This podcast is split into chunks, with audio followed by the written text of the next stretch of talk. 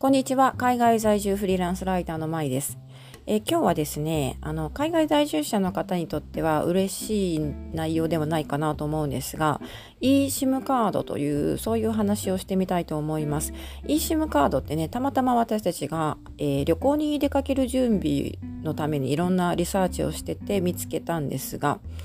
これあのえーとまあ、何かというとですね SIM カードを皆さんご存知ですよね電話にスマホに差し込んで電話番号というかね電話をするときに使うあの SIM カードですねこれがですね eSIM カードということなのでその SIM カードとしての実態はないんですが、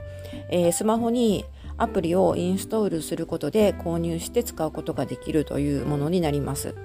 でですね、電話の普通のあのカード、ものと物体のある実体のある SIM カードと違って、えー、とまあいろいろ種類があって会社によっても異なってくると思うんですが、私が今これ話している、これから話そうと思っている会社のものは、えー、電話番号はありません。えーと、SIM カードなんですけれども電話番号がなくて電話としては機能しないんですね。主にデータ通信としてのみ使うことができます。であの電話番号がないということは、えーと、SMS ですね。ショートメッセージの送受信などもできません。でも、えー、日本一時帰国した時のですね屋外で使うインターネットこれはねこれにはあの十分使える内容だと思うのでちょっと紹介しておきたいと思います。と言ってもですねまだ使ったことがないんですよ。私自身まだ使ったことがなくてちょっと今月ね、えー、と中旬あたりにモントリオールに1週間また行かなくてはいけないんでその時にね購入してみようと思ってるんですが。でこれ私があの今お話ししているのはですねえっ、ー、と何ていう名前だったっけ？エアーラローというエアアローかな？という名前の会社で、えーと、シンガポールがねベースみたいですね。であの、まあ、たまたま見つけた eSIM カードの、えー、に関する情報で、えー、多分ここの会社が、まあ、いくつかあるんですけどこのここの会社が一番安いんじゃないかということで、え、チェックしてみました。でですねあのもともとね海外旅行に行く時に SIM カードを、えーと、ローカルで現地で購入する代わりにこの eSIM カードを使ってあのもうちょっとね簡単に、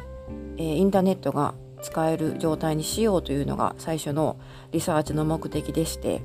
であのー、要するに全国、まあ、全国というか世界のいろんな多くの国で使用できるようなシステムになってるんですね。で国ごとに決められていてカナダとかイギリスとかアメリカとかそれぞれに、えーと、SIM カードが配布されていたりあとはエリアによって日本日本もあるんですけど日本国内でとして使えるカードもあれば、えー、アジア全体で使えるカードもあるみたいですそしてもう一番大きいのがですね広いエリアで使えるのがグローバルという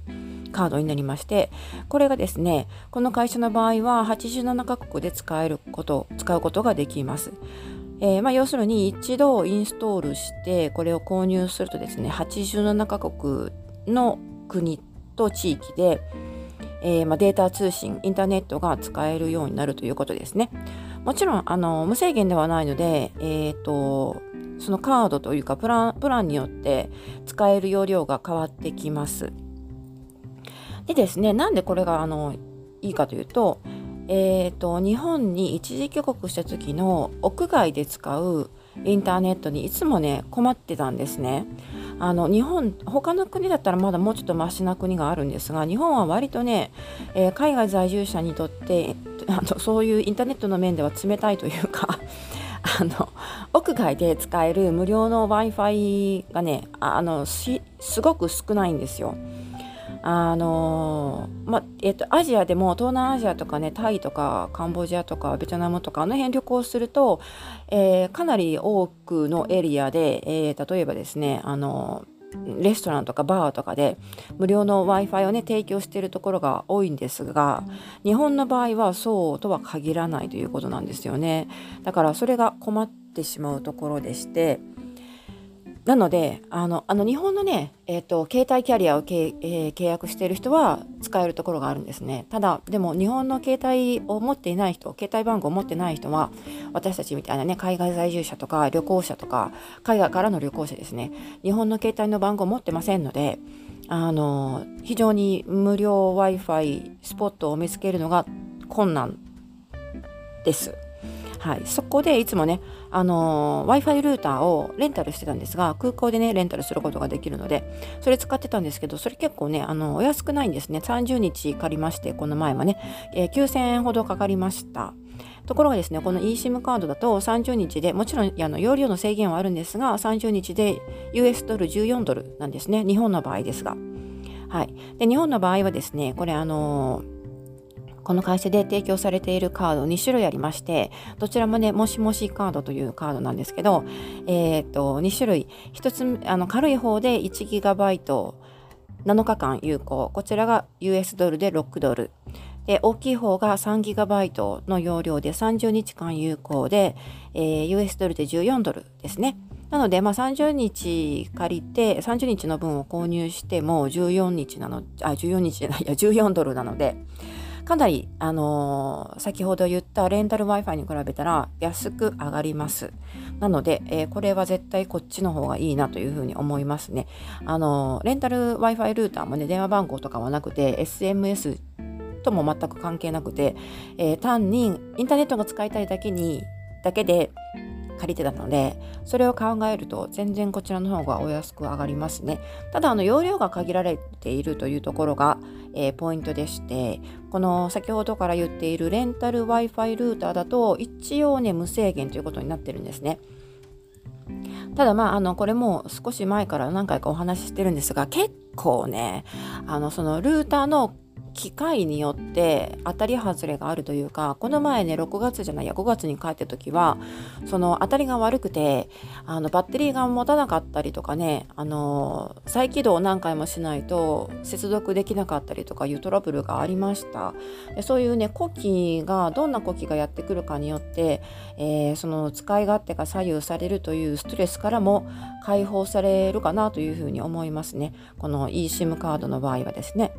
はい、だからあのぜひとも次回はねこれを使ってみようと思ってるんですが、まあ、とにかく今月の中旬に1回使ってみるのでそれ使ったらねまたレビューしたいと思います。でですねあの気になるのがねその容量ですよね。1GB とか7日間有効の 1GB とかとえーとまあ、日本の場合ね、えー、30日間有効の 3GB というふうに書かれていましたが、じゃあこの 1GB で一体何ができるんだろうという、そういう話になってくると思います。そうすると、あのまあ、1GB でね、できることっていうのは、まあ、限られてるんですけど、例えば動画を見る場合ですね、一番あのうんと画質が荒いタイプの動画で約 1GB でできるのが3時間20分というふうなデータが出ております。これはあの iPhone 格安 SIM 通信というところの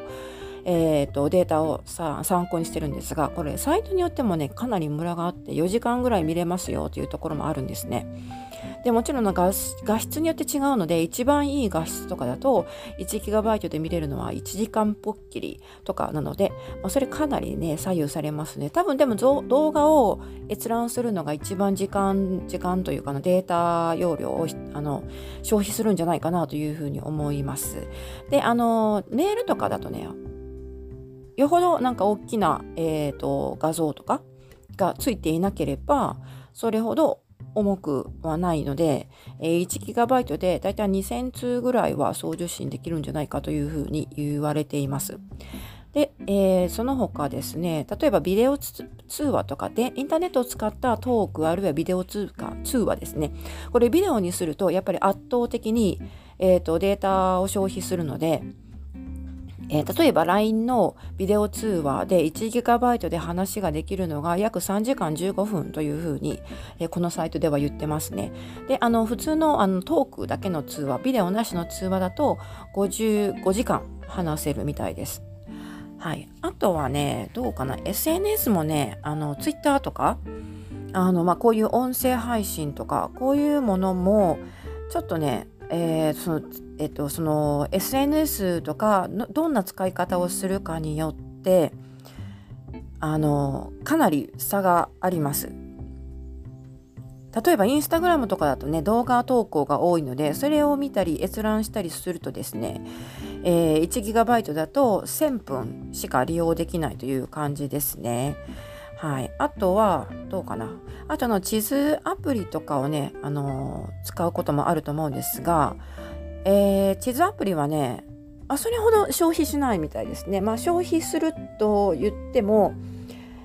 えー、地図 Google, Google マップとかだとオフラインでね、えー、使える地図をダウンロードしておけばそれこそネット消費しなくてもいいので通信通信料がねあの消費しなくて済むと思います。あとあのね地図だと Maps.me という地図地図アプリがありましてこれも完全にオフラインで使う仕様になってるんですね。だからその辺をうまく組み合わせれば地図アプリを使うことによるインターネット消費はほとんどゼロになっちゃうんじゃないかなというふうに思います。はい、ということで、まあ、一応ね 1GB でどんなことができるのかなということについてもお話ししてみました。でこれあの、えーと、eSIM カードの話は自分の、えーと、ブログの方にも書いているのでもしよかったらそちらの方も参考にしてみてください。えーと、スクリーンショットで撮った画像とかも入れています。はい、その他カナダとかねグローバルの、えー、とカードの価格とかも書いているのでよかったらそちらも参考にしてみてください。ということで今日はここまでです。最後までお付き合いいただきありがとうございました。また次回でお楽しみに。